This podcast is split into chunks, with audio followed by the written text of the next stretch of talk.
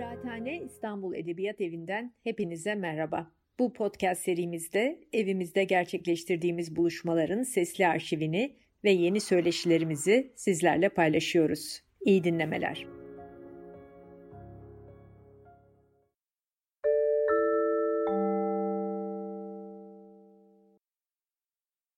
Kıraathane İstanbul Edebiyat Evi'nden hepinize iyi akşamlar. Ee, bu şiir gecesinde Yücel Kayıran konuğumuz.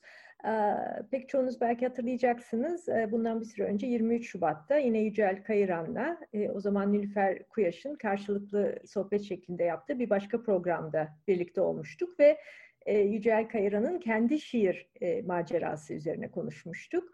E, fakat e, değerli konuğumuz e, şair ve eleştirmen kimliğiyle bu akşam tam da bugün yani Mart 2021 itibarıyla Türk şiirinin durumuna bakacak.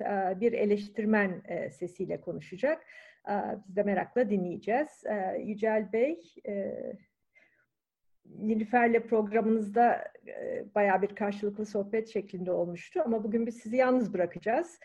Sanıyorum sizin bir sunumunuz, değerlendirmeleriniz olacak. Sonrasında tabii soru cevapla devam ederiz. İyi akşamlar diliyorum.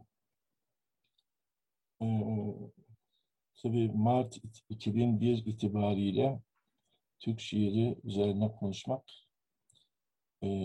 oldukça geniş, biraz bulanık bir kaos ortamına bakmayı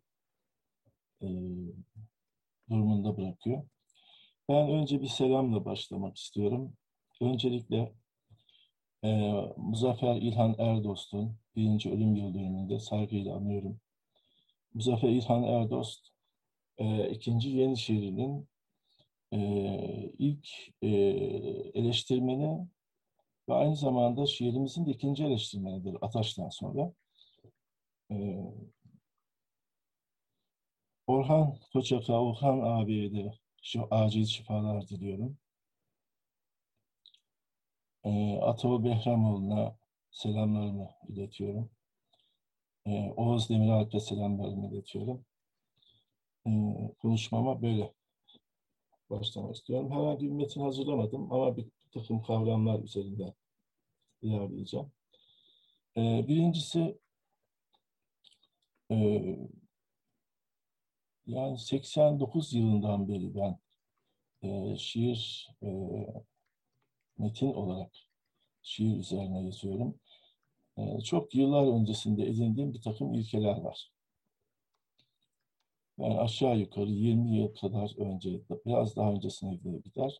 Bunlar o zaman işte yaşadığım, e, karşılaştığım durumlar karşısında oluşan ilkelerdi. E, bunlardan bir tanesi e, kitap olarak e, basılmamış dosyayı okumamak. Birinci ilke. E, bu nedenle de mesela yeni başlayan genç şairler çok kırılmışlardır. E, ikinci bir kural kitap hakkında e, konuşarak görüş bildirmemek. Dolayısıyla burada da şimdiden e, kitap hakkında konuşarak e, görüş bildirmeyeceğim. Genel bir durumlar hakkında, soyut bir durum hakkında konuşacağım. E, bir başka e, ilke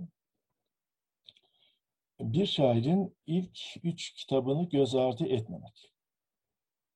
Hmm, dahası e, ilk kitaba alınmamış da olabilir. İlk yayınlanan şiirleri hesaba katmak. Çünkü şairlik denilen şey veya bir şairin karakteri, mizacı o ilk yayınlanan şiirlerde ortaya çıkıyor. Yani neyi tercih ettiği, neyi devre dışı bıraktığı, o ilk yayınlanan şiirlerdedir. Ee, başka bir deyişle şairlik başlangıçtadır. Ee, yani karakteristik özellik o başlangıç anında ortaya çıkıyor. Bunlar e, temel ilkeler oldu. İşte soyut ilkelerdir. Ee, Birçok e, şaire bakarken de yani bunlar ayırt edici olabilir. Ee, e, üçüncüsü temel kavramlar. Bir takım temel kavramların baştan beri o vardır. Mesela e, bunlardan bir tanesi poetik ölüm dediğim kavram. Poetik ölüm derken kastettiğim e, bir şairin e, şiirini yazarken başlangıçta oluşturduğu e, poetik tasarımı e, ile şiirini devam ettirememesi durumu. Şiirini artık o tasarıma göre yazamaması durumudur. Dolayısıyla e, yani şiir ne olmaktadır? Ölmektedir aslında. Yani e, burada mesela 60'lı yıllarda bunu çok görebiliriz. Biraz sonra bu konuya tekrar gelmek istiyorum. Başka bir bağlamda. Ama e, mesela e, Cahit Zarifoğlu'nun ilk kitabı, Ergin Günce'nin ilk kitabı, Özdemir İnce'nin ilk kitabı, yani İşaret Çocukları, Genç Ölmek ve Kargıdan söz ediyorum. E, başka şairlerden de söz edebiliriz. Çok başka biraz bağlamda mesela Güven Turan'ın da e, ilk şiirleri, e, gerçi 70'lerin sonuna doğru onları toplamıştır. E, ama 80'lerdeki Perş'ten sonra mesela o şiirleri o şiirlerden tekrar etmez. Yeni bir şiiri yakalar. Ee, burada şu var, yani bu ilk kitaplardan sonra söz konusu şairler şiirlerini e, bu ilk kitaplardaki poetik tasarıma göre devam ettirememişlerdir. E, poetik ölüm dediğim bu. Yani poetika orada o ilk kitaptaki tasarım poetika bitiyor. Kendini o o dille dile getiremiyor artık şair. Ee, bir diğeri ontik şiir, epistemik şiir ayrımı. Ee, ontik kavramı e, işte ontolojiyle hani ama ontoloji demiyorum. Ontoloji varlık felsefesi demektir. E, o antik varlıksal demek. Ontik şiir derken de e, şiirde konuşan anlatıcı benim veya anlatıcı kişinin kendi varlık durumundan hareketle konuşmasını kastediyor. Yani şiir, e, bir şiir eğer kendi varlık durumundan hareketle konuşan bir öznenin kendi deneyimini e, dile getiriyor ise, e, kendi e, ya, bir yaşantısını, ilkliğini dile getiriyorsa, o onto, ontik şiir diyorum ona. E, bir diğeri de epistemik şiir kavramı. E, epistemik şiir derken de e, şiirde konuşan anlatıcı benim, e, kendi varlık durumundan hareketle değil, daha çok enformasyona dayalı, bilgiye dayalı, başkasından öğrendi, e, bir yerde inanmadığı, bir yerde ideolojik argümanlarla konuştuğu diye kastediyorum. Nitekim ideolojik şiir olarak e, adlandırılan şiirlerde bu safta yer alır, alıyor. E, bir örnek daha vereyim. Bu kavramlar yani e, belki 70'lerin başından beri gelen şiirimizin e, anlamak bakımından yani ne olduğunu anlamak bakımından yoksa indirgemek bakımından değil. Kavramlar zaten e, karanlık alana e, e, kavramlar zaten bir karanlık alana ışık düşürürler. Anlamamızı sağlarlar. Bir diğer e, kavramda tabii birçok kavram var ama antropolojik boşluk kavramı. Bunu da önemsiyorum. E, çünkü antropolojik boşluk derken kastettiğim e, o insani deneyimin, kişinin kendi yaşantısındaki, o dönemdeki yaşantısındaki insani unsurların e, üstünün örtülmesi. E, bu daha çok ideolojik şiirde, bir belli bir ideolojiye göre yazılan şiirde ortaya çıkıyor. Çünkü e, ideolojik e, şiirler insanı değil de belli bir insan tasarımını dile getiren şiirlerdir. Çünkü ideolojiler e, bir ta, bir tasarım sunarlar, bir insan tasarım sunarlar. Diyelim ki sosyalist insan tasarımı. E, diyelim ki İslami insan tasarımı, milliyetçi insan tasarımı. Tabii e, buradaki diyelim ki sosyalist insan tasarımı veya İslami insan tasarımı da söz konusu şairin bu tasarıma e, vuku bulmasıyla alakalı, ölçüsünde ortaya çıkıyor. Hepsi tam olarak ortaya çıkmıyor.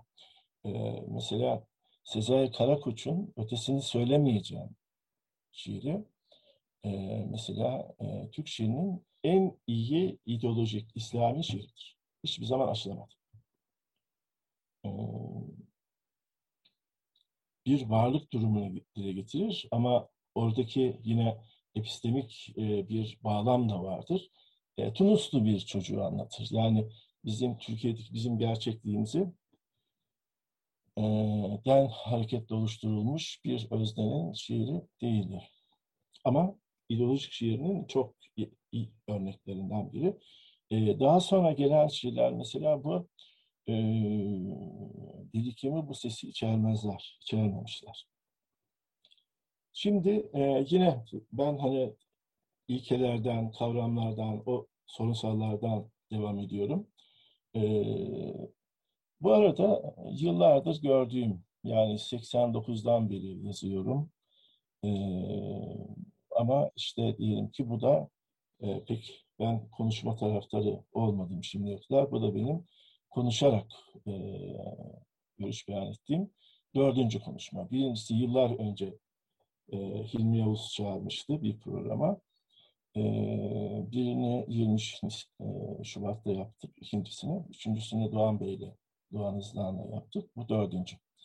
E, bu, meseleye de ben biraz soğuk bakmışımdır. Yani yazı e, yani konuşursam e, konuşa, konuşmaktan zevk alırsam yazının zevki e, kaybolur diye buna da inanırım. E, dolayısıyla konuşmaya karşı da biraz yıllardır mesafeli, yani bilinçli örgütlü olarak uzak durdum. Şimdi e, yaşadığım bu e, eleştirel pratikten edindiğim bazı sorunlar var. Bunlardan bir tanesi şu. Şimdi ben baştan beri metine odaklı, metin analizi yapıyorum. Ee, yani şairin yaşamını, şairin yaşamından, görüşünden hareketle meseleye yaklaşmıyorum. Şairin sözlerini de pek kale almam. Ee, yani şiirin anahtarı olarak görmem. Ee, ama tanık olduğum sık sık e, başıma gelen veya bana bir şekilde hissettirilen bir şey var. Ee, özellikle ideolojik şiir yazan şairler metin analizinden pek hoşlanmıyorlar. Ee, yani onlar e, şiirlerinin e, metinlerinde olanla değil de kendilerinin içinde yer aldığı ideolojik zeminden hareketle değerlendirilmesini istiyorlar. Yani hangi fraksiyon içindeyse o fraksiyonun da o fraksiyon içindeki duruşunun da hesaba katılmasını, şiirin aslında o duruşu dile getirdiğini sürüyorlar. Ama metne baktığımızda e, metinde bu yok. Yani o, o ideolojik anlayışı ne ise onun metnin içine aslında yerleştirememiş. Yerleşen başka bir şey var. E, buradan da e, e, benim e, metne ilişkin, şairliğe ilişkin bir başka anlayışım ortaya çıkıyor. O da şu. E, ben her ne kadar yani diyelim ki bir e, kendi kendine kazarak yazılan şiir var. Kendi içinden gelen sese yönelen bir şiir var. E, bir de diyelim ki e, kavramlarla ya da masa başında yazılan şiir dediğimiz şiirler. Ama ben hep inandığım bir şey var. Şiir eninde sonunda kişinin kendi içinden gelen o sesin açığa çıkması için bir ilan. Yani ana şiir, e, siz sizin aldığınız eğitim, bilgiler, onları ne kadar şiire boca etseniz de o şiir orada değil. Yani içinizden gelen şey sizi götürüyor. Yani bir ideolojik e, ideolojik fraksiyonun içinde olmak sosyalist olmak, toplumcu olmak veya sol toplumcu olmak, İslamcı olmak, İslamcı toplumcu olmak, kendini böyle algılamakla o kavramlar şeyin içine borç edilemiyor. Senin e, o kişinin, şair kişinin e, toplumsal gerçekliğinin ruhsallığı neyse, yani medeniyet duygusunu ne kadar içselleştirmişse, varlık duygusu ne kadar içselse, o varlık duygusu ortaya çıkıyor.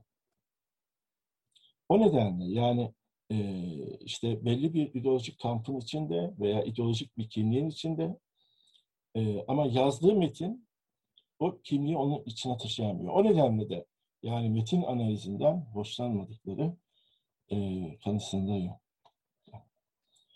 E, şimdi e, buradan hareketle bir şey, bir örnek vermek isterim. E, şimdi ben tabii e, şair sözlerine bakmıyorum. Şairlerin kamplaşmalarına da bakmıyorum. E, gruplaşmalarına da bakmıyorum ama metin, metnin kendisine bakıyorum. E, bunu bir örnek vermem gerekirse mesela 60'lardan beri gelen e, bir şiir var. E, Hasan Hüseyin'le başlatmak mümkün bu şiiri. Daha sonra 70 toplumculuğu bunun içinde. Yani 70'teki Erol Çankaya bunun içindedir diyelim. E, Veysel Çolak'ın o ilk kitapları, Telli, Ahmet Ali'nin ilk kitapları, Tahir Abacı'nın o 70'lerde yayınladığı kitabı e, Hüseyin Yurttaş'ta örnek verebiliriz. E, örnekleri çoğaltabiliriz. E, 80'lerde ise e, birden bu e, toplumcu kimliğin dışında başka bir şey geliyor. Daha popüler. Mesela Akgün Akova geliyor. E, Enver Ercan'ın da ilk şiirleri. ikinci kitabın şiirlerde mesela vardır bu. E, günümüzde ise ee, yine aynı şiir akıyor. Ta baştan beri aynı. Şimdi birazdan söyleyeceğim niye kastettiğimi. Günümüzde ise bir takım yeni e, İslamcı gençlerde, artık genç demekle biraz e, belki şey, e, yani ileri 40'lı yaşlarına falan geldiler. Evet, ama onlarda da aynı şiir devam ediyor. Nedir bu devam eden şiir?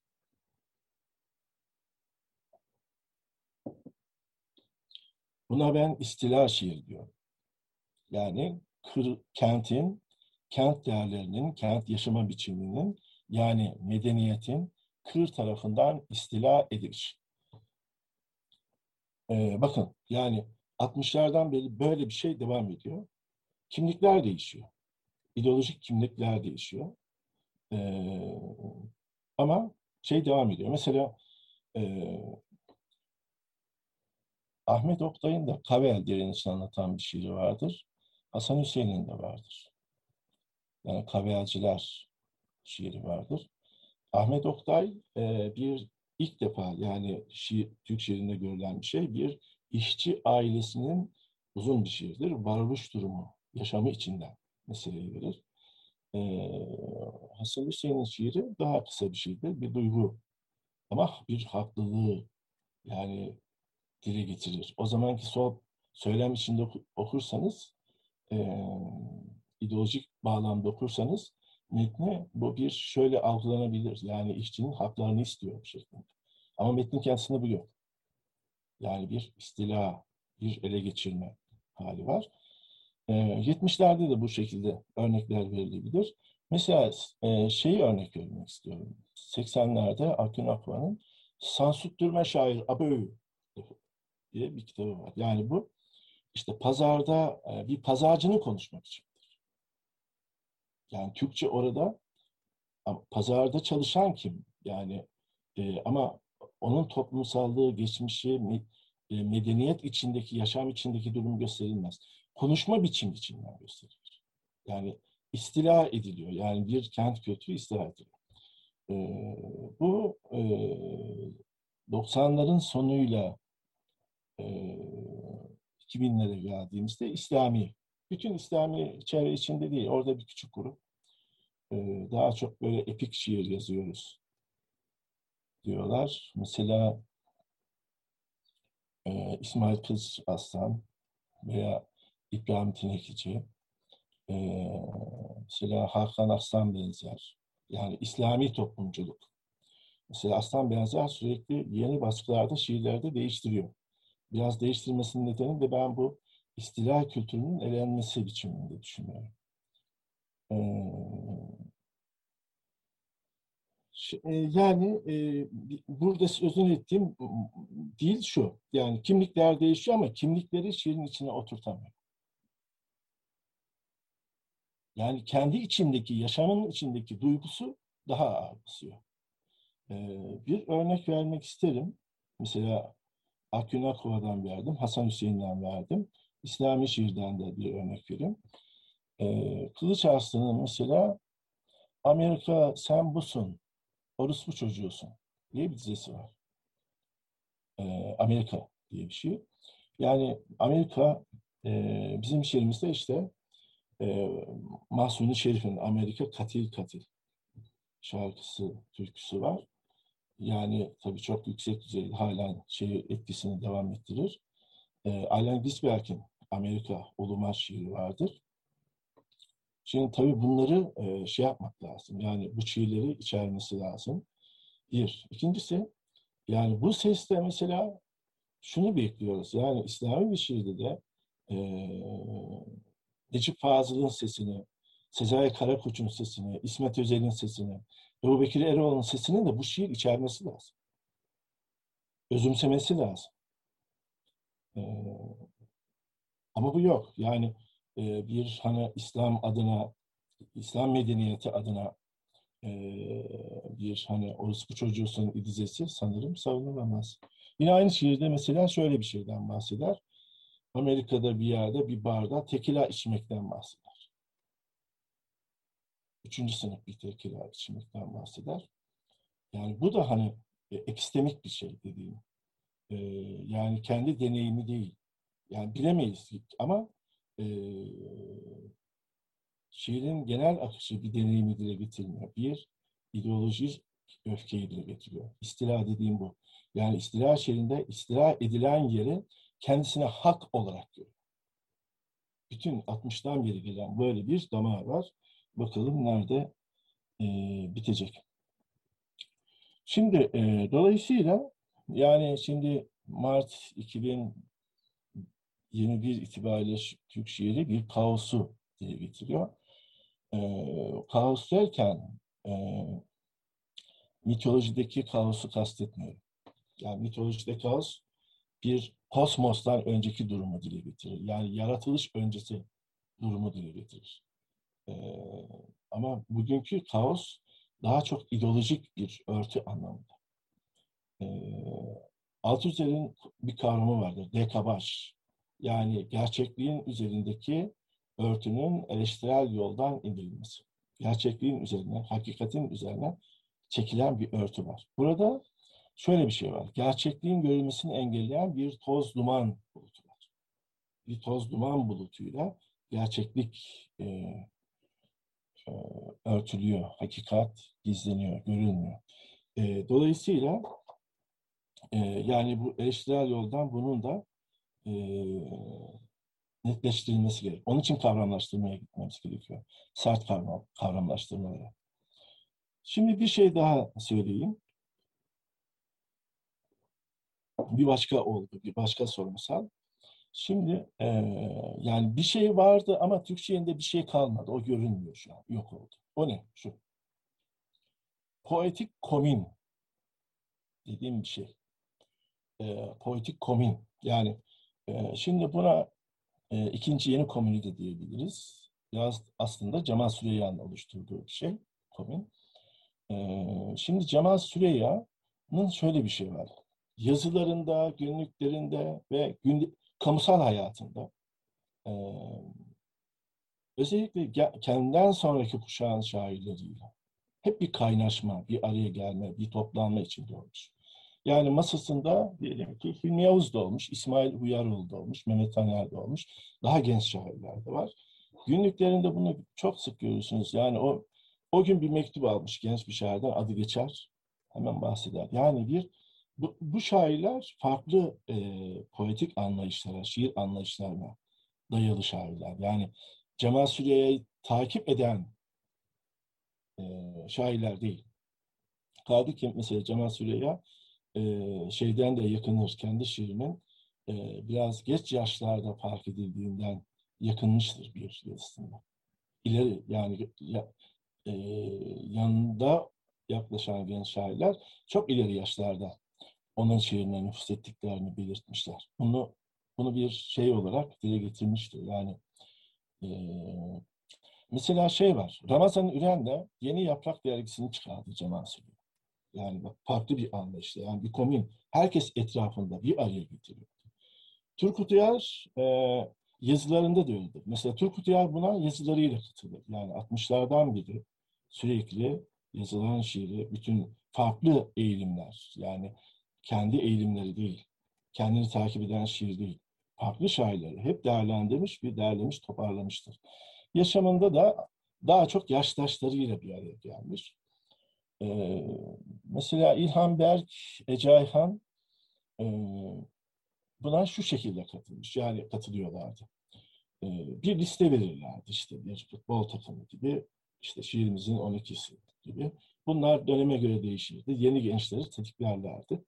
Ee, ama sözünü ettiğim o şair komünü veya politik komün dediğim şey Cemal Süreyya'ya ait. İşte bu bugün kayboldu. Bugün böyle bir yani bunu ben şeye benzetirim. Pir Osmani ile ilgili bir filmde e, Pir Osmani bir yerde şöyle söyler. E, ne istiyorsun? Yani e, işte tabii Pir Osmani de e, biraz hatırlatmak lazım. E, işte Rusya'da e, yani bir köyde kendi kendini yaratan bir insan. Sonra akademik dünya işte onu keşfediyor, akademiye götürüyorlar. Orada bir konuşma ödül verirken şey diyor. İşte büyük bir çayhane olsa, bir yanan soba olsa etrafında toplansak, konuşsak diyor. Yani Cemal Süreyya'nın yaptığı böyle bir konu. Şimdi bunun yerine ne aldı? Bu komün yok şu an. Bunun yerine tarikatlaşma dediğim bir şey aldı. Yani dikey bir, yukarıdan aşağı dikey bir şairin etrafında e, diğer şairden toplanılmaz. Ama şu şekilde. O şairin etrafında önce o şaire yakın yaşlar, sonra altında biraz daha küçük yaşlar aşağıya doğru iniyor. E, yani bir şey bağlılığı gibi. E, bir tane değil bu, birkaç tane. E, buradaki e, sorun şu, yani o şairlerin, o şair, e, yani tarikatlaşmanın piramidinin tepesindeki şaire bağlılıkları değil. Yani bağlanabilir. Sorun şurada. Aynı zamanda birbirlerini de olmuş gibi görüyorlar. O şairiyle eş görüyorlar. Tepedeki şair de onları tarikata göre, tarikatına göre, kendi devamı olarak görüyor. Ee, şimdi e, mesela bu şekilde örgütlenen yayın yapan genç şairler de var. Ama kapalılar, kendi işlerine kapalılar. Ee, dışarıya açılmıyor. Yani kendi içinde birbirini okuyorlar bu şekilde. Mesela bu nedenle e, ben şeyi çok önemsiyorum. İtaki yayınlarının şiir dizisini çok önemsiyorum. Orada böyle bir tarikatlaşma yok. Değişik bir kapalı. Neler yayınlandı oradan? Mesela sanırım devamı gelir. E, kitaplardan söyleyeceğim. Zeynep Tuğçe Karadağ kitabı çıktı. O Can Kütük'ün kitabı. Mehmet Özkan Şüküren, Naile Dire, e, Kaan Koç, Devrim Horlu sanırım başka şairlerde olabilir. Yeni çıkan e, ben de henüz edinmediğim. Ama burada şu var. E, burada önemsediğim bu tar- dikey bir tarikatlaşma biçiminin dışında.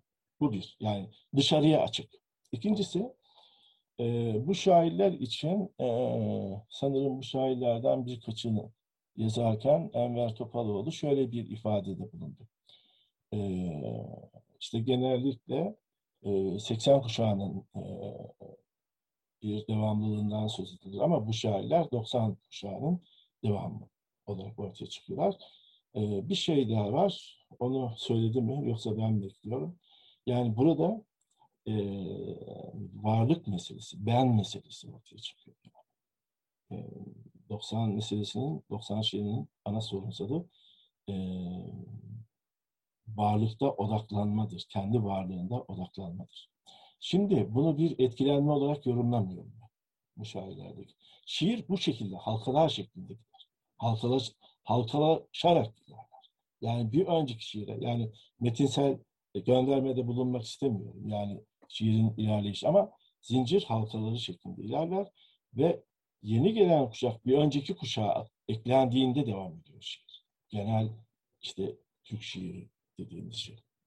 E, o nedenle bunu e, o yayınları önemsiyorum. Yani tarikatlaşmanın dışında olduğu için de aynı zamanda. Hmm. Şimdi e, kadın şairler meselesine değineceğim ama ondan önce bir başka meseleye değinmem gerekiyor. Şimdi e, o istila şiiri dediğim bir çizgi var. Hani kaos anlatıyorum.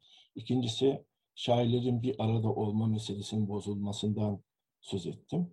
E, yani dikey bir tarikatlaşma var. E, ama bu şairler sözünü ettiğim gençler açık. Yani her yere açık. E, o hissediliyor ilgileri. Bir tarikatın içinde değiller. Bu çok önemli bir şey. Bir de şu var. Yani benim yaşantının ölümü dediğim bir mesele var. Yaşantının ölümü, yaşantı kavramı Almanca'daki Erlebnis kavramına karşılığı olarak kullanıyorum. Bu önemli. Ee, Erlebnis yaşantı yani bir şeyin ilk defa yaşanması meselesi. Bir başımıza gelen şeyin ilk defa, ilklik dediğimiz şey. Ee, o onu birkaç defa yaşarsak o deneyim oluyor. Yani kastettiğimiz deneyim değil. Şimdi ikinci yeni şiiri işte bu Erlebnis şiiri olarak ortaya çıkar. Daha çok e, bireyleşme meselesi. Yani ilk defa bireyleşme meselesi dediğim e, yani kadın ile erkeğin yakınlaşması meselesidir. E, bu nasıl oluyor? Bu orada çıkıyor. 60'lara gelindiğinde hemen ertesinde bence bu ölüyor. Yaşantının ölümü dediğim şey o. Yani e, yani bütün 60'lar, 50'ler yani 50'leri belki hani ikinci yeniye çok indirgemeden bir dünya kültürü içinde değerlendirmek gerekir. Ee, ilk defa işte kadın figürünün kadın olarak dergilerde kapak olduğu yıllardır yani 50 yıllar. Ama 60'larda birden şey değişir. Yani yaklaşamaz. Yaklaşırlar dokunamaz. Yani 60 sinemasında da bunu görebiliriz. Filmlerinde de görebiliriz. Erkek kadına, kadın erkeğe yaklaşır dokunamaz. Arada bir şey vardır. Yan geçer. Dolayısıyla 60 yılını e, işte o nedenle mesela biraz önce poetik ölüm derken Cahit Zarifoğlu'nun, Özdemir İnce'nin veya Ergin Günce'nin e, ilk kitabı devam ettirememesinin nedeni bu. O yaş yaşayamıyor. Yaşantı bitmiş. O nedenle üç şairde ideolojik şiire yönelir.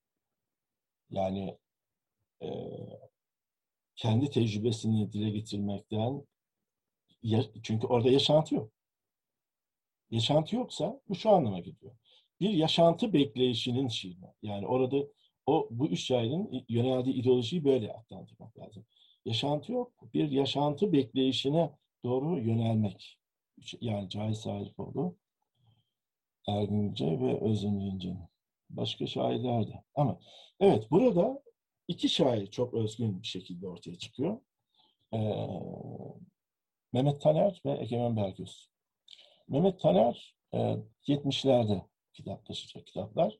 Ama bu iki şairde bu yaşa, yaşayamama hali yani e, çok belirgindir. Dokunamaz. Yani yaş, yaşama dönüşmez. Arzu yaşama dönüşmez.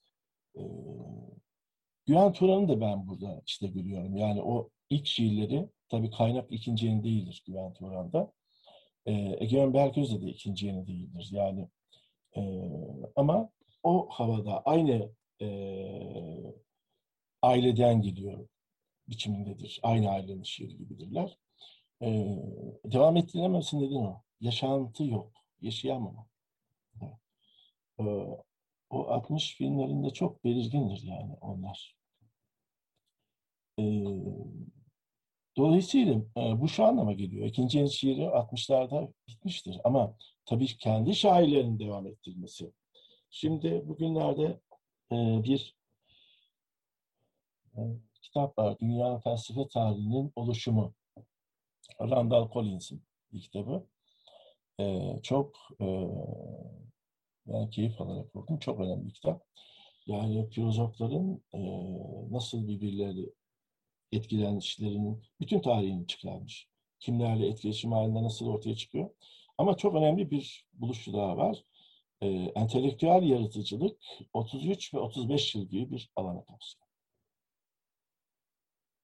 33-35 yıl gibi bir sürede tamamlanıyor. Mesela Alman idealizmi Fichte, Schelling, Hegel 35 yılda tamamlanıyor.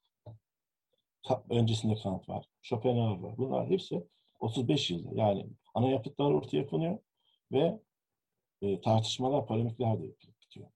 Şiirde de böyledir. Yani ikinci yeni e, 35 yılda yani yaratıcı serüvenini tamamlar.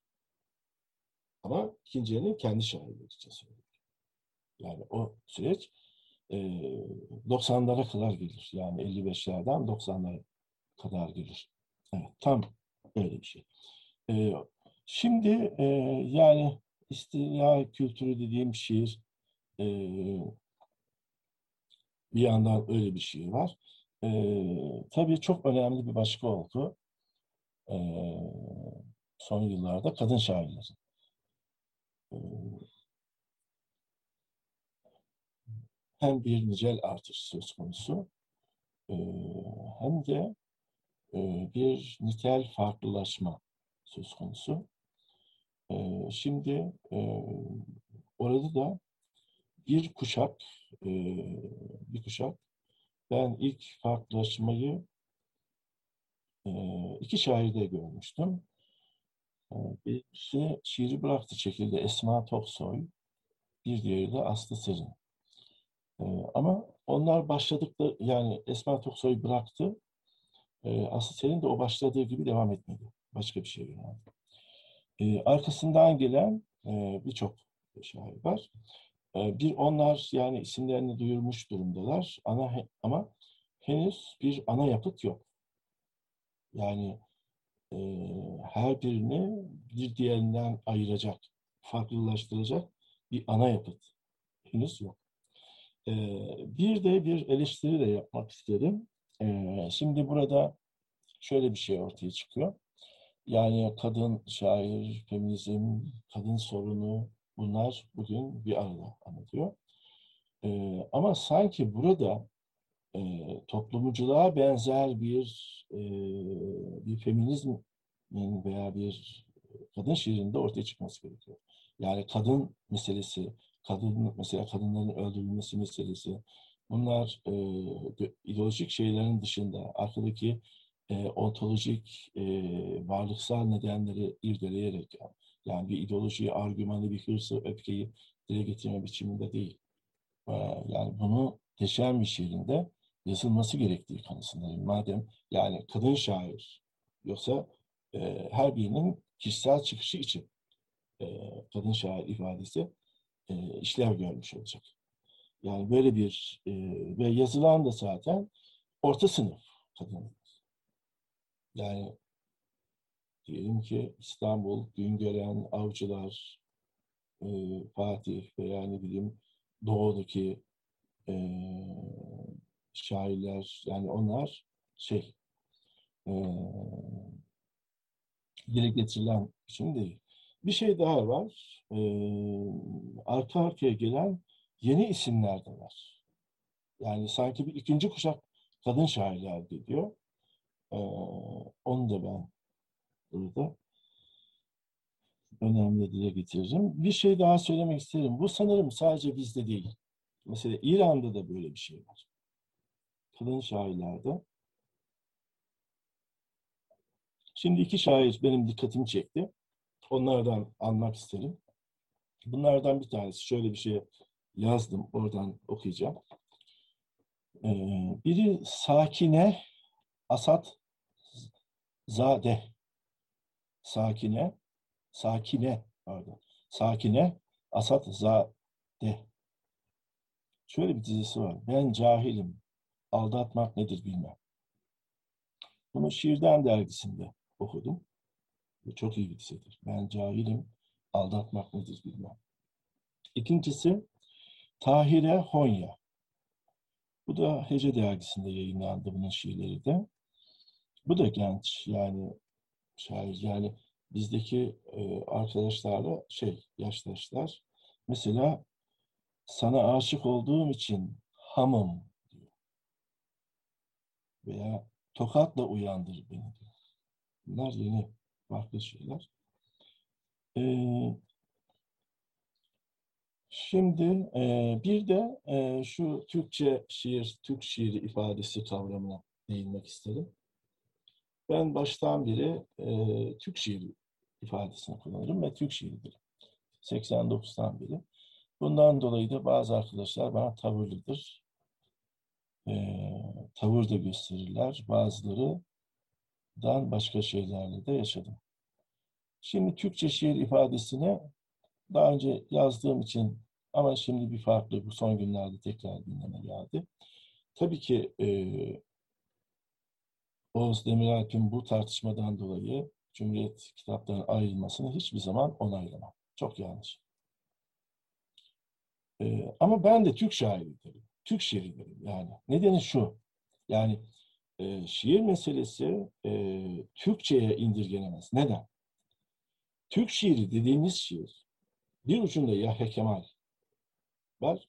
Diğer ucunda diyelim ki Haydar Ergülen var. Yahya Kemal'den Haydar Ergülen'e kadar gelen bir takım temalar var. Problemler var. Bu tema ve problemler bizim ulus devlet olma sürecimizde oluş getirdiği temalardır, problemlerdir. Türk şiir derken kastettiğimiz o tema ve problemlerdir. Dil, dilden çok. Dil de var ama bu temalardır. Mesela bir örnek vereyim. Taner Varujan, yani Osmanlı Ermeni şairi, Ekmeğin Şarkısı. Uzun bir analizim var onunla ilgili.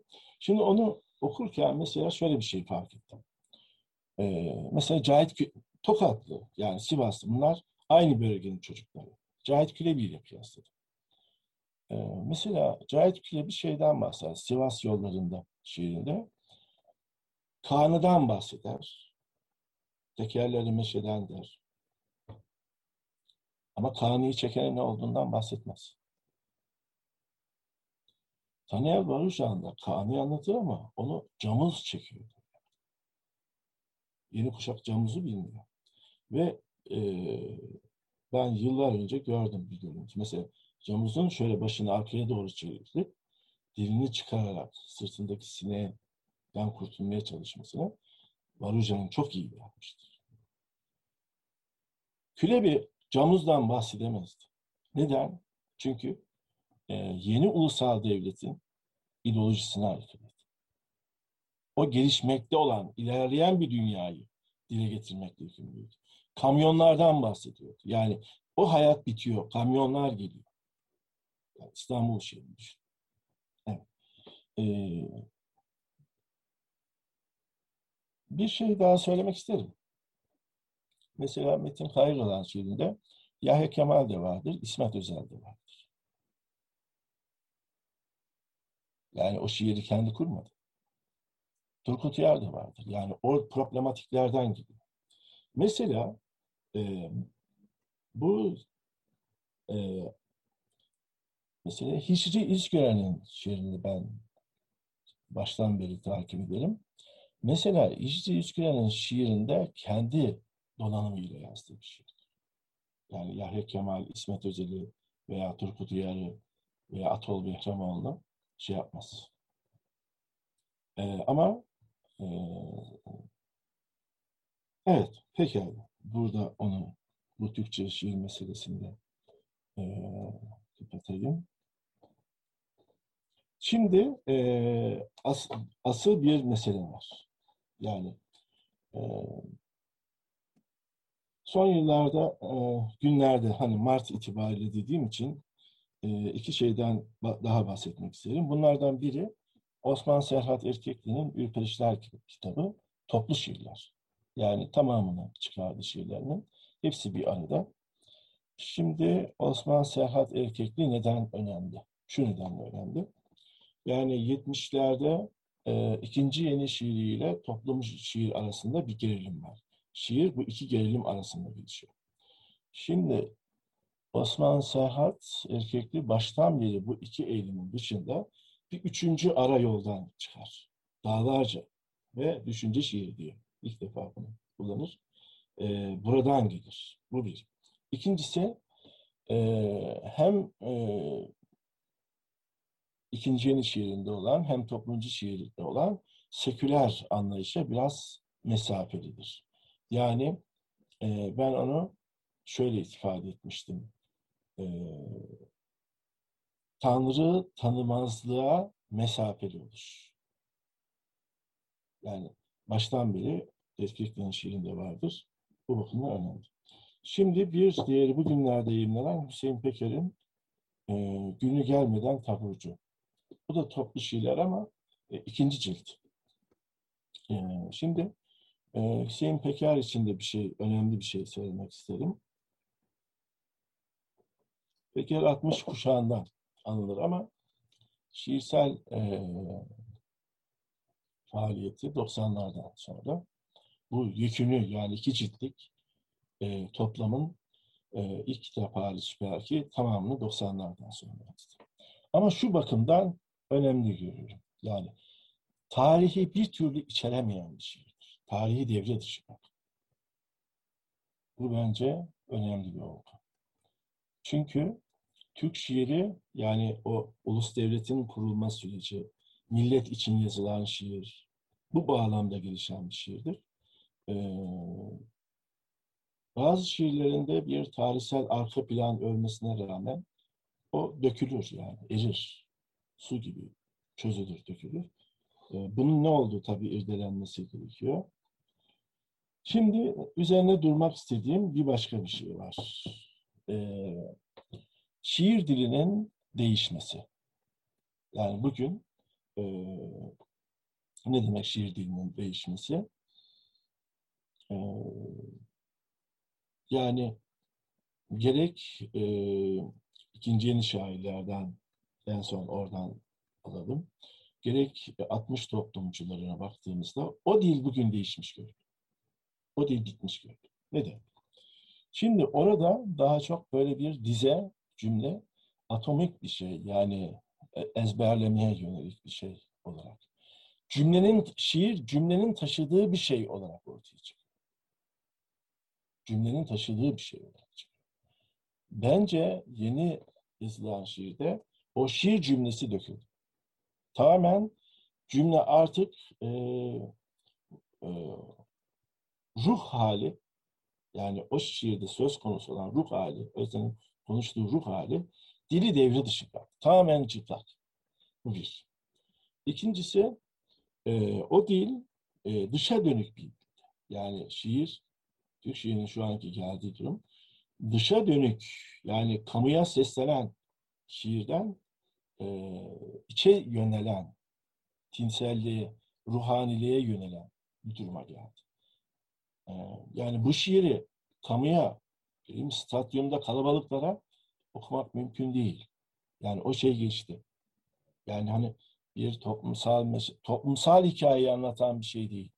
Yani içeriden insanın tinsel hikayesinin keşfinin e, medeniyetin içselleştirilmesi onu dile getiren bir şey. E, yani dize devam ediyor. Ama aynı zamanda şöyle bir düşünsel bir biçimde var e, yani düşünce şiiri ama bunu ben e, şununla da e, yapıştırmak istemem. Yani ben kendi felsefi şiirimin bir etkisinin sonucu olarak olduğunu söylemek de istemem. E, yani şiirin e, evet felsefi şiirden etkilenen şairler var. Onu şöyle görebiliyoruz. Mesela ilk şiirlerine bakın, ilk kitaplarına bakın son kitaplarına doğru bir felsefi, düşünsel eğilim varsa işte o felsefi şiirden etkilenmenin sonucudur. Bu bir yani sert bir biçimde ortaya gelen değişimden söz ediyor. Ama e, burada şu var. E, tam Descartes'in söylediği bir düşünme hali. Yani Descartes e, şey söyler. Modern insan kuşku duyan insandır. Yani e, düşünmek denilen şey bir akıl yürütme değil. Yani Aristoteles'ten gelen anlayışla düşünme denilen şey bir akıl yürütme değil. Bir kuşkulanma anında ortaya çıkan bir şeydir. Yani şöyle mesela, e, der ki şu an kuşku duyuyor oluşumdan kuşku duymam. Çünkü şu an kuşku duyuyor muyum diye kuşku duysam dahi Yine kuşku duyuyor. O halde kuşku duymak düşünmek demektir. Çünkü kuşku duyarken ne yapıyorum? Düşünüyorum. Yani e, düşünme biçimi birden değişmiş oluyor. E, e benim gördüğüm işte son şiirimizin geldiği e, bunu en çok e, iki kitap hissettim. Birincisi Enis Batur'un Karanlık Oda şarkıları. E, bu şu an şiirimizin zirvesini temsil ediyor. Üzerine uzun yazmak gerekecek. E, diğeri de e, bir süredir Ebu Bekir Eroğlu'nun daha önceki kitaplarında da açık, yani açık kaldıkça defterinde de bu devam eder. Yani sürekli bir e, medeniyet hesaplaşması, sürekli bir kuşku kendini ama bu içeriden, içe doğru giden bir şey. Yani bunu stadyumda okuyamazsınız. O şiir dönemi de bitti. Ee, şimdi e,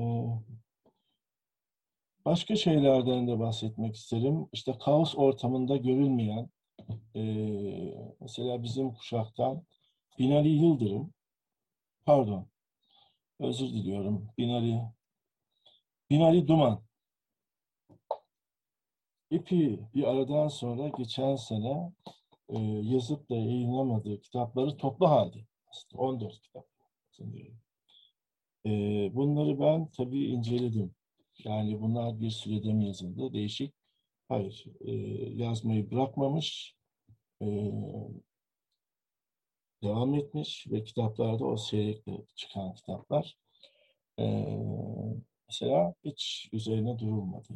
Durulmamasının nedeni işte o söylediğim kaos ve tarikatlaşmanın sonucu. Şeyi de anmak isterim. Ee, mesela e, evet Seyitan Kömürcü'nün kendinin ağacı, Veysi Erdoğan'ın kendinden bir değilim. Bu kendi meselesi.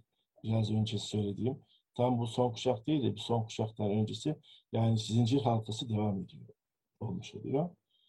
Ee, bir başka Yeprem Türk'ü de ben çok önemserim. Ee, neden? Bir defa Sezai Karakoç'un kültürel olarak, politik olarak o yaratıcılığının e, içerik olarak değil, e, hem şair duruşu olarak e, ona göz, onu göze almış olmasıdır. E, yeni biraz önce şeyden bahsettiğim not almıştım. Onları da söyleyeyim.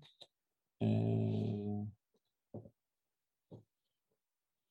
şimdi kadın şairlerde ikinci bir kuşak da geliyor dedim. Yani hani ilk kuşak içinde kimleri anabiliriz?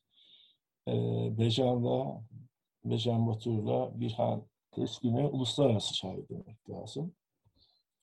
Ee, ondan sonra gelen şairler e, Elif Sofya'dan söz edebiliriz e, Asuman Susam'dan söz edebiliriz. E, Betül Dündar'dan söz, söz edebiliriz.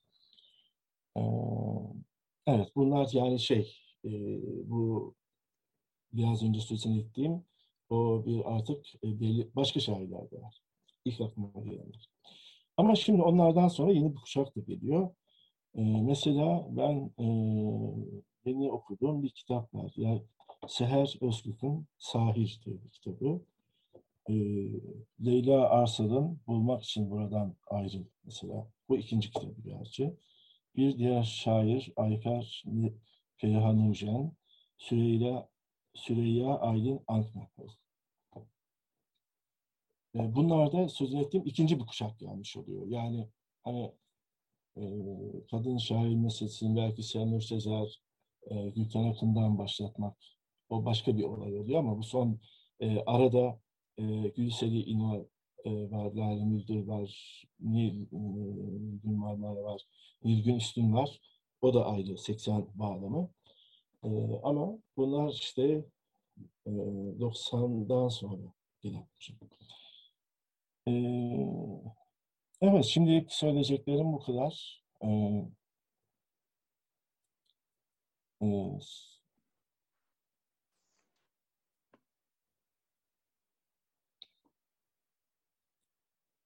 konuşuyorum ama sesim kızıkmış. Çok teşekkürler. Kapsamlı bir sunum oldu. Aslında gelen sorular şu anda da var ama şu andan itibaren Yücel Kayıran'a soru yönetmek isteyen, hatta ekrana gelerek belki söz söylemek isteyen izleyicilerimiz varsa lütfen işaret etsinler. Onları davet edelim. Yücel Bey nasıl yapmak istersiniz? Q&A bölümünde ben görüyorum 6 tane soru, yorum var. Onları isterseniz ben yardımcı olabilirim, okuyabilirim. Siz sizin cevaplarınızla devam edebiliriz. Nasıl yapalım? Ben şimdi gör, gördüm onu. Başka iş şey açmışım. Dilerseniz ben de ok okuyabilirim yani. Evet, olabilir. Tamam. Nasıl yapalım? Ee, ben o zaman okuyayım. Herkes de evet. Belki izleyicilerimiz de duymak isterler. Soner Demirbaş'ın bir sorusu var. Başlangıçta, şairin de şiire başlangıcında poetik tasarımdan, sonra da poetik ölümden bahsettiniz. Başarıların e, şair varlığın eşiğinden konuşur sözünde sözünden de hareketle poetik hayal konusunda neler söylersiniz?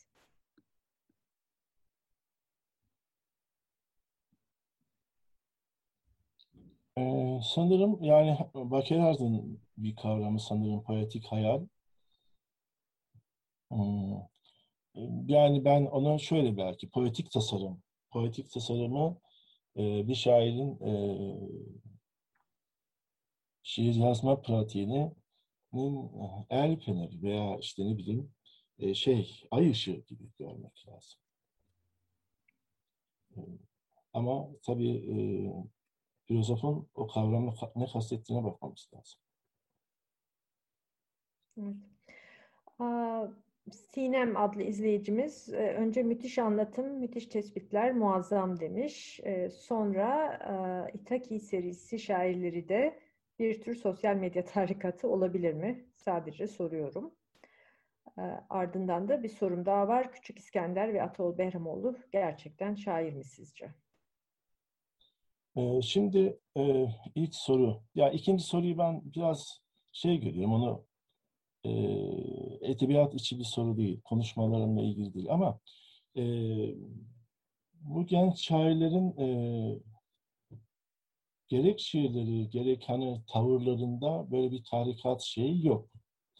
E, e, böyle bir şey girerlerse sanırım eklektik de olur gibi geliyor. Bilmiyorum tabii gelecek hakkında konuşmak yani bir şey olabilir. Yani tarikat biçimi dediğim yani ona örnek vermedim ben. Ee, hani eleştirel olduğu için. Ee, o biraz farklı. Kendi içine kapalı bir şey var. Kapalı bir havuz orası. Yani birbirlerini o çok ben tehlikeli gördüğüm şey o. Yani hani bir şey şaire etrafında toplanabilir. Bir kendince usta gördüğü şairin etrafında toplanabilir. Ama e, burada bir de kendi içlerinde kendi yaştaşlarını mutlaklaştırmaları var. Ve dışarıya kapalılık var. Onu ben biraz tehlikeli veya sorunlu gördüğüm için öyle bir adlandırma yapıyorum. Başka şairler de yani anılabilir. Ee, şu an aklıma gelenlerden ben son günlerde çıkan en son bu çıktığı için bu e, bu tür çıkışlar önemlidir. Mesela yıllar önce Yeni Türkü yayınları vardı. Yani oradan e, Yaşar Mirac'ın kurduğu bir yayın evi. Mesela oradan e, farklı e, yani bir tarikatlaşma yoktu. Yani kimler vardı? İşte e, Barış Bir Hasan vardı. İşte Haydar Özgülen kitabı da oradan çıktı. Mehmet Yaşın'ın kitabı da oradan çıktı. Ozan Teli'nin kitabı, Adnan Özer'in de kitabı oradan. Ahmet Erhan'ın kitabı da oradan çıktı. Adnan Satıcı'nın da kitabı. Yani bunlar dışa açık, farklı eğilimler. Yani bütün Türk şiirine seslenen e, isimlerdi, şiirlerdi daha doğrusu. E, ama tarikatlaşma dediğim şey biraz farklı. Ee, onun dışında e, sorular gelmeye devam ediyor. Mustafa Günay'ın görebildiğim kadarıyla iki sorusu var. E, birincisi şairlerin ütopyası konusunda ne söyler Yücel Kayıran? Geçmişin, şiirin oluşumunda önemli bir yeri var gelecek imgesi insan, birey ve toplumsallık için ne anlam taşır ontik şiirde? Şimdi e, ben e, şiiri geçmişle alakalı görürüm. Yani bir e, bastırılmış olanla, üstü örtülmüş olanla, e, geçmişle konuşma ama geleceğe seslenme. Yani şair geçmişle konuşur, e, gerek üstü örtüleni ortaya çıkarmak ister e, ve daha önceki şairlerle bir diyalog halindedir ama seslenişi geleceğe yöneliktir. E, yani bu işte o geleceğe yönelik ses bir ütopya yıl dile getirir. Yani e, ütopya kısmı o geleceğe yönelik seslenmeyi içermektedir.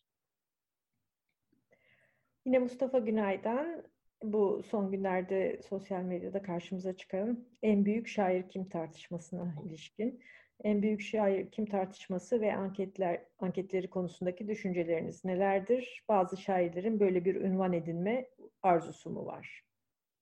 Ee, şimdi tabii ben e, orada olup bitenler de farklı. Hani biraz önce şeyden bahsettim. O tarik, dikey tarikatlar. Onlar arasında mücadeleler de.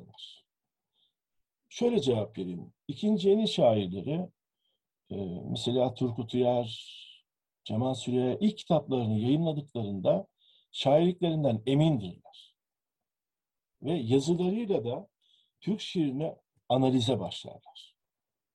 Hem geçmişe yönelik hem de yani o pazar postasında eleştirel yazılardan sonra, kitapları çıktıktan sonra artık pozitif bir biçimde analize başlarlar.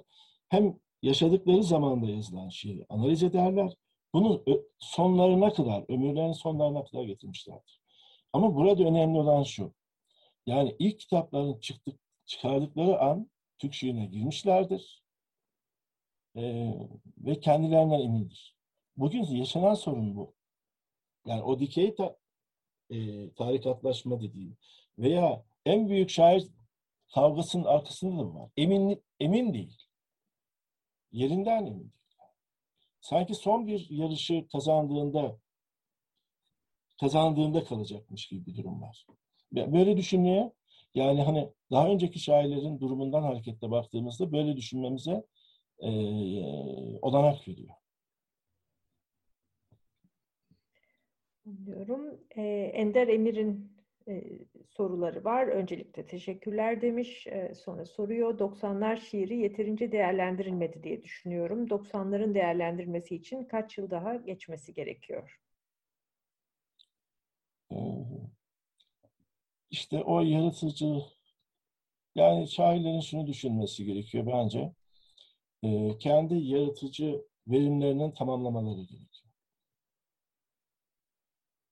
Kendi yaratıcı, pardon. Verimlerinin, yaratıcılıklarını tamamlamaları evet. gerekiyor. Yani bakış tarzı. Şimdi bu bakış tarzı meselesi deyince günümüze ilişkin bir şey daha söylemek isterim. Birçok şiirde yani şu var. Bugün en büyük zor, o kaosu oluşturan nedenlerden bir tanesi belki de e, şiirlerin e, gerisinde bir bakış tarzı yok. Yani bir imge var, bir imge kuruluyor ama bir bakış tarzı yok. Yani arkada bir problem yok. Bir ontolojik veya felsefi bir problem yok. Kavrayış yok. Bugün en çok e, önemli sorunlardan bir tanesi bu. Bir de şu da var. E, ben bu son dönem yani e, okuduğum genç şairlerin şiirlerinde Türk şiirini özümseme de yok. Yani bir şair şeye girmemeli bence. Yani o şair miydi, bu şair değil miydi? Bu tartışmaya girmemeli. Yani bir şair böyle bir tartışmaya girer mi? Bu şiirle ilgili bir mesele değil. Bu da yok. Yani Türk şiirinin bilgisi de yok. Yani e, dışarıda başka ülkelerde yazılan şiir ne kadar yani o takip de yok zaten şu an. Bunlar bugün yaşadığımız sorunlar. Ender Emir'in bir sorusu daha var. E, bugünlerde yazılmakta olan antilirik şiir hakkında ne düşünüyorsunuz demiş. Ee,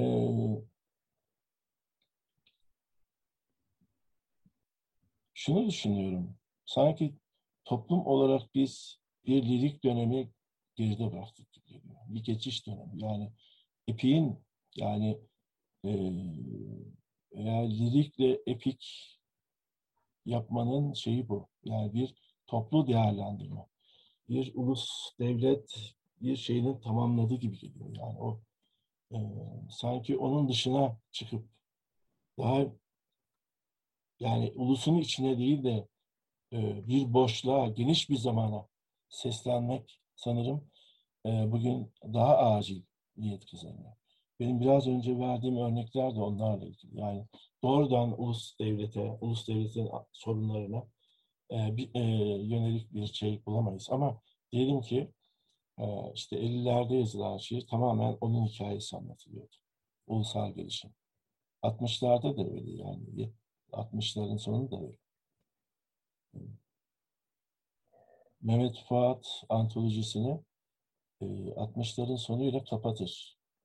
Bence iyi bir öngörü. Yani çok eleştirilmişti ama Murat Belge de kitabında e, Mehmet Fuat'la paralel bir şekilde e, yani orada tamamlar. 60'lar 60'lara da girmez. İkinci yeniyle kapatır. Bir başka soru galiba son soru benim görebildiğim kadarıyla şu ana kadar gelen e, yine Sinem adlı katılımcımızdan e, hem ilke olarak kitapsız şairleri değerlendirme dışı bırakıyorum diyorsunuz hem de herhalde dergilerde yayımlanan ilk şiirlere önem atfediyorsunuz. Kitap çıkarmak bu kadar önemli mi? İlk kitabım diye teşhir olan Kayıp Şair Borsası mı arzu ediliyor? Ee, şimdi ben orada şunu söylemek istedim. Yani ilk şiirleri ben önemserim, hesaba katarım. Yani ama bir şairin kimliği vücuda geldikten sonra. Yani yani ilk o ilk ilk üç kitapta tamamlanıyor. Yani bir ana bütünlük, ilk bütünlük veya karakteri orada ortaya çıkıyor. Ee, dolayısıyla o ilk şiirlere de giderim. Ama şimdi dergilerdeki ilk şiirlere baktığımda orada daha hani şey yok. Yani bir bütünlük nereye varacak belli değil. Ama o genel bir izlenim olarak söylüyorum ben. Hani daha şu an bulanık yani e, oradan çıkardığım sonuç bir e, bakış tarzının olmuş. Yani bir problemden e, felsefi bir arka planı olan bir problemden e, bakan e, bir bakış tarzının olmayışından söz. Onun için o ilk şiirlere değindim. Yoksa e, bir belli bütünlüğü varmış şairin ilk yayınladığı şiirleri hesaba katarım. O şair silmiş olsa da, kabul etmemiş olsa da, kitabını almamış olsa da. Mustafa Günay'dan bir soru geldi. Şairin toplumsal tarihe yönelik ilgi ve kavrayışları konusu. Geçmişi göz ardı ederek bugünü dile getirebilir miyiz? Sonra da ekliyor bireyin tarihi ve ulusal tarih, insanlık tarihi çerçevesinde.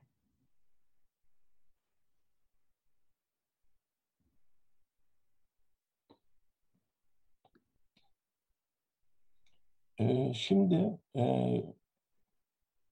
yani şiirde e, birey meselesinin, bireyleşme meselesinin e, temel unsurlarından biri de geçmişin inşa edilmesidir. Geçmişin açığa çıkarılmasıdır.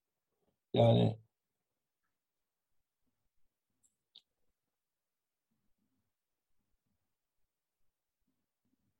ama ge geçmişin tabii geçmişte yazılan şiirlere baktığımızda üstü örtülmüş, hiç dile getirilmemiş böyle bir şiir var. Bu şiirde de biz şu an e, mücadele içindeyiz. Yani onlara tabii bir şey demiyoruz ama yaşanılan zamanda üstü örtülmüştür.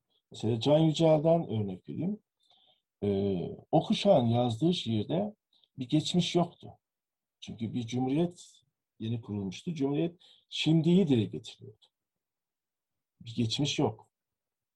Cumhuriyetin henüz geçmişi yok çünkü yeni kurulmuş. Ama Can Yücel şimdiye odaklanıyordu. Şimdi de e, inşa edilene yani Cumhuriyet'in kendini inşa etme biçimine bakıyordu. O nedenle e, ama şimdiden e, tarihin kuruluşunu görmüş. Yani inşa edilen, Cumhuriyet'in kendini inşa etme biçimine dolayısıyla ironik ve eleştirel her zaman eleştirel yaklaşmıştır. Çünkü orada şimdi de bir geçmiş inşa ediliyordu. E, o nedenle ikinci defa birikim çıkarken orada e, kısa bir yazısı vardır. E, bizim de bir tarih anlayışımız vardır. Kemal tarihten farklı olaraktır. Kemal tarih yani Kemalizm kastedilir. Ee, katılımcılarımızdan Ülkü Hilal üçüncü el kaldırmış. Acaba söz almak mı istiyorsunuz? Konuşabilirsiniz şu anda. Merhaba, iyi akşamlar. Ee, bu hoş program için çok teşekkürler. Ee, benim sorum Türk şiirinin e, imgesel dönüşümüyle ilgili ama bu çok geniş kap kapsamlı bir soru. Belki e, özellikle 90'lardan 2020'lere kadar olan dönem için imgenin dönüşümü üzerine ne düşünüyorsunuz? Ee, şimdi yani şey değişti, imgeyi dile getiren dil değişti.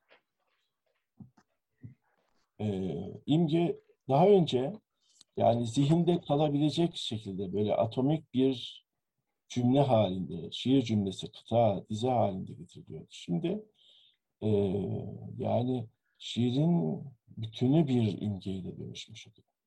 Yani bir durumla bir dizede getirilen imgeden şiirin tamamına yayılan daha geniş bir çünkü dil değişti yani cüm şiir cümlesi değişti. Şiir cümlesi dizenin sonunda bitmiyor veya bir alt dizede bitmiyor. Veya bir alt dizede bitmiyor. Tamamına yayılıyor. Ee,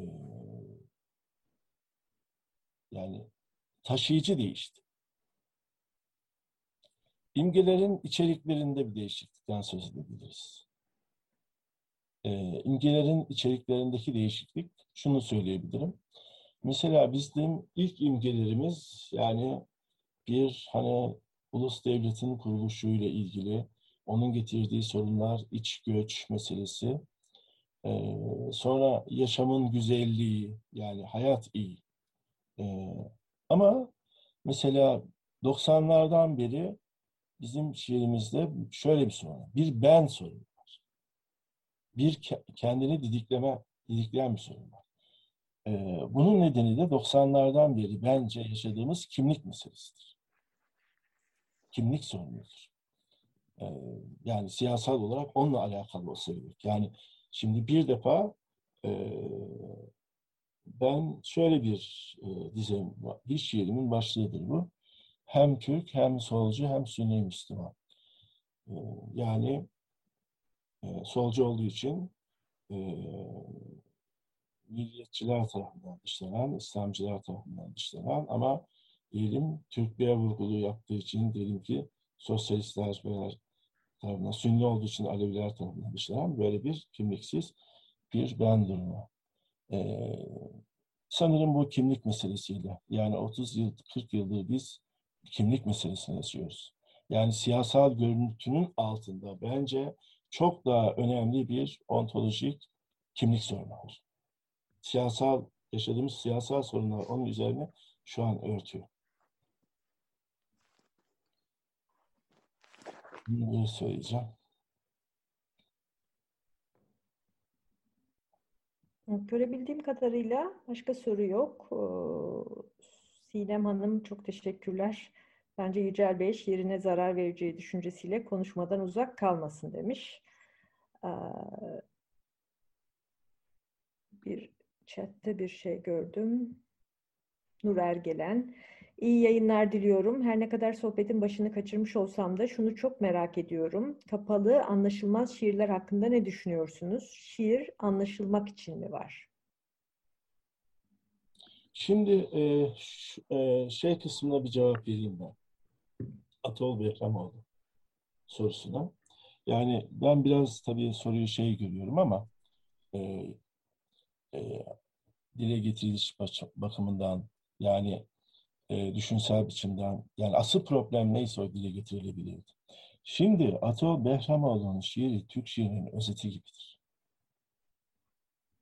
Yani Behramoğlu'nun sesinde Cahit Külevi'yi bulursunuz, Ahmet Kusi Tecelli bulursunuz, Cahit Külevi bulursunuz, Nazım Hikmet'i, Orhan Veli. Yani e, sanırım e, şöyle bir düşünüş biçim var zihin. Yani bütün o şairleri ezbere biliyor gibi geliyor. Bu bugün rastlamadığımız bir durum. Yani o, onun şiirlerinde o sesi bulursunuz. Onun için Türk şiirinin özetidir. Yani e, ben şeye bakmıyorum. Bak. E, şairlerin çok yanlış, ideolojik, gündelik sorunlar içinden şiir metnin kendisine bakmamız gerekiyor. Metin ne söylüyor? Yani eğer kimliklerini hesaba katarsak, siyasal kimliklerini, e, o zaman siyasal meseleleri tartışırız. E, birçok şeylere ben de katılmıyorum. Yani birçok siyasi konularda e, benim siyasi görüşlerim de farklı. Ama metnin kendisine bakmamız gerekiyor. Yani İskender için de aynısını söylerim. İskender'e şimdi e,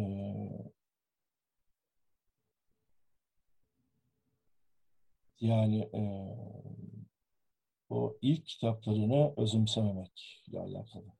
Yani.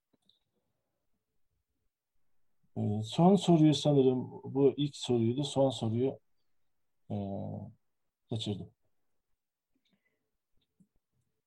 Son soru e, bu bir temenniydi benim okuduğum daha ziyade. Yani şiirinize zarar vereceği düşüncesiyle e, konuşmadan uzak kalmamanızı dileyen bir e, katılımcımız var.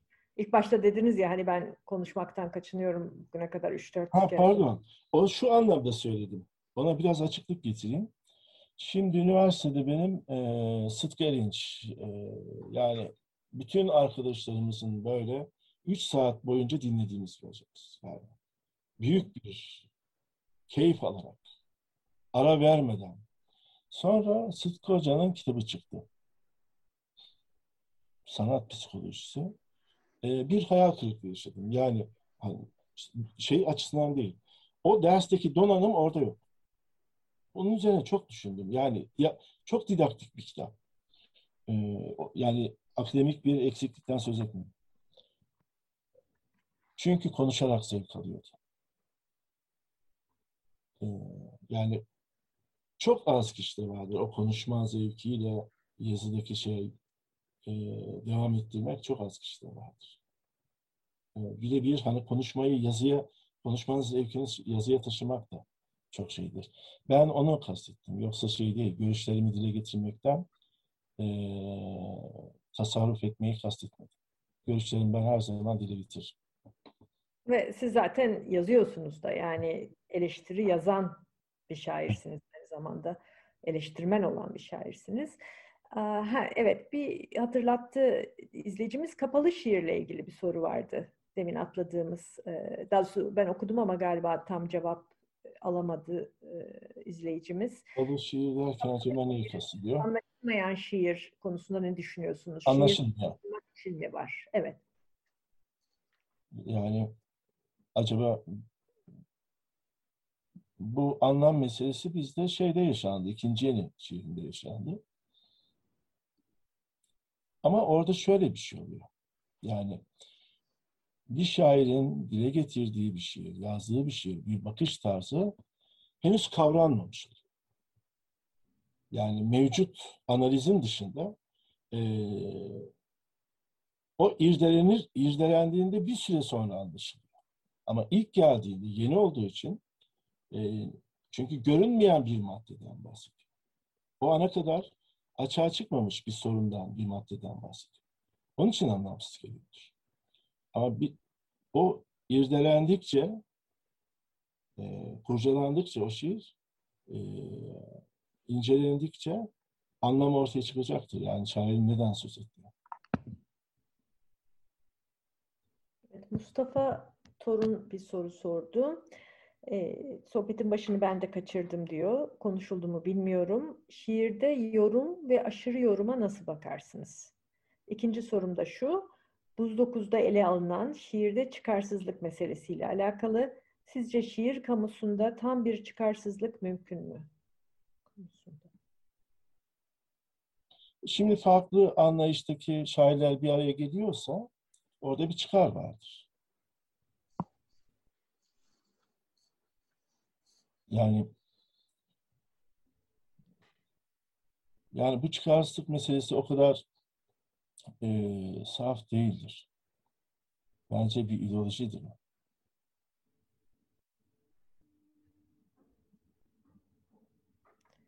Yorum ve aşırı yorum konusunda ilk soru. Şimdi tabii bunlar e, ekonomi yorum kavramı, aşırı yorum. E, yani e, bir metne, yazarın niyetinden söz eder. Eko bir metnin niyetinden söz eder, bir de okurun niyetinden söz eder. E, şimdi ben yorum meselesi, yani metne e, yorumda bir emsal de vardır. Yani tefsirde bir emsal de vardır. Yani hukukta, yani dinde, yani tefsirin, yorumun ne olduğu için oralara bakmak lazım. Orada yani hukuk emsalle, em, emsal bir kararla, emsal bir yorumla ilerliyor. Alınan bir kararla. Yani ama analiz başka bir şey. Ee, analiz başka bir şey. Analiz metnin kendisinin anlamının ne olduğunu ortaya çıkarıyor. Yani metinin kendisinde ne varsa. Yorumda e, metni metnin dışındaki bir şeyle bağlantılı görmeler. E, metnin dışındaki bir şeyle bağlantılı gördüğü için orada aşırıya mı gidiyoruz ve aşırıya ilgisiz bir alana kadar da gidebilir. E, ben yorum yapmıyorum. Evet. Peki o zaman çok teşekkür ediyoruz. Görebildiğim kadarıyla soruların da sonuna geldik. Zaten sizi de epey e, yorduk. E, bir saati aşkın e, konuşmuş oldunuz. E, bu kapsamlı sunum için çok teşekkürler. E, umarım e, devamını da getiririz. E, sağ olun, var olun. E, bir izin verirseniz küçük bir e, duyuru yapmak istiyorum. Evet. E, bu konuşmaları, şiir okumalarını, şiir dinletilerini ve şiir üzerine konuşmaları hep şiir gecesi başlığında yapıyoruz. Şimdi bir sonraki şiir gecesi cumartesi akşamı 21'de bu 160. kilometre biliyorsunuz şiir yayınlayarak, sürekli şiir yayınlayarak yoluna devam eden 10 yıldır bir yayın evi Ahmet Güntan ve Ömer Şişman yeni bir Gulyabani diye bir dizi başlatıp bir de bu diziye özgü bir e, şiire ilişkin yine bir e, manifesto yazdılar. Hem o manifestonun sunumu olacak hem de e, dokuz şair, sanıyorum bu Gulyabani dizisinden de kitabı çıkacak olan sekiz şair şiirlerini okuyacaklar. E, böyle bir akşamımız var. E, 2 Nisan'dan itibaren de bizim ilkbahar sezonumuz başlıyor. E, üç aylık bir sezon. Şimdi eminim unutacaklarım olur ama burada da adı geçen şairlerden Bejan Matur, Mehmet Yaşın şiir gecelerinde konuğumuz olacaklar. Daha sonra bu Anıt Sayaç şiirinden yola çıkan bir sergimiz olacak. O sergi çerçevesinde Birhan Keskin ve Aslı Ser'in konuğumuz olacak. Yine 160. kilometrenin kadın şairlerinden Fatma Nurtürk, Elvin Eroğlu, Sude Öztürk gibi daha genç kuşak şairler e, bir araya gelecekler e, ve daha da fazlası. Yani şiir geceleri devam ediyor. E, lütfen bize katılmaya, izlemeye devam edin diyeyim ben de. Tekrar Yücel Kayıran'a çok çok teşekkür ediyoruz. Daha önce sizin kendi şiirinizle ilgili yaptığımız sohbet yine Edebiyat Evi'nde şu anda bizim YouTube kanalımızda izlenebilir. Bu akşamki sunumunuz da çok kısa bir süre içinde, birkaç gün içinde YouTube kanalımızda olacak. Çok çok teşekkürler. Ben teşekkür ederim. İyi akşamlar. İyi akşamlar.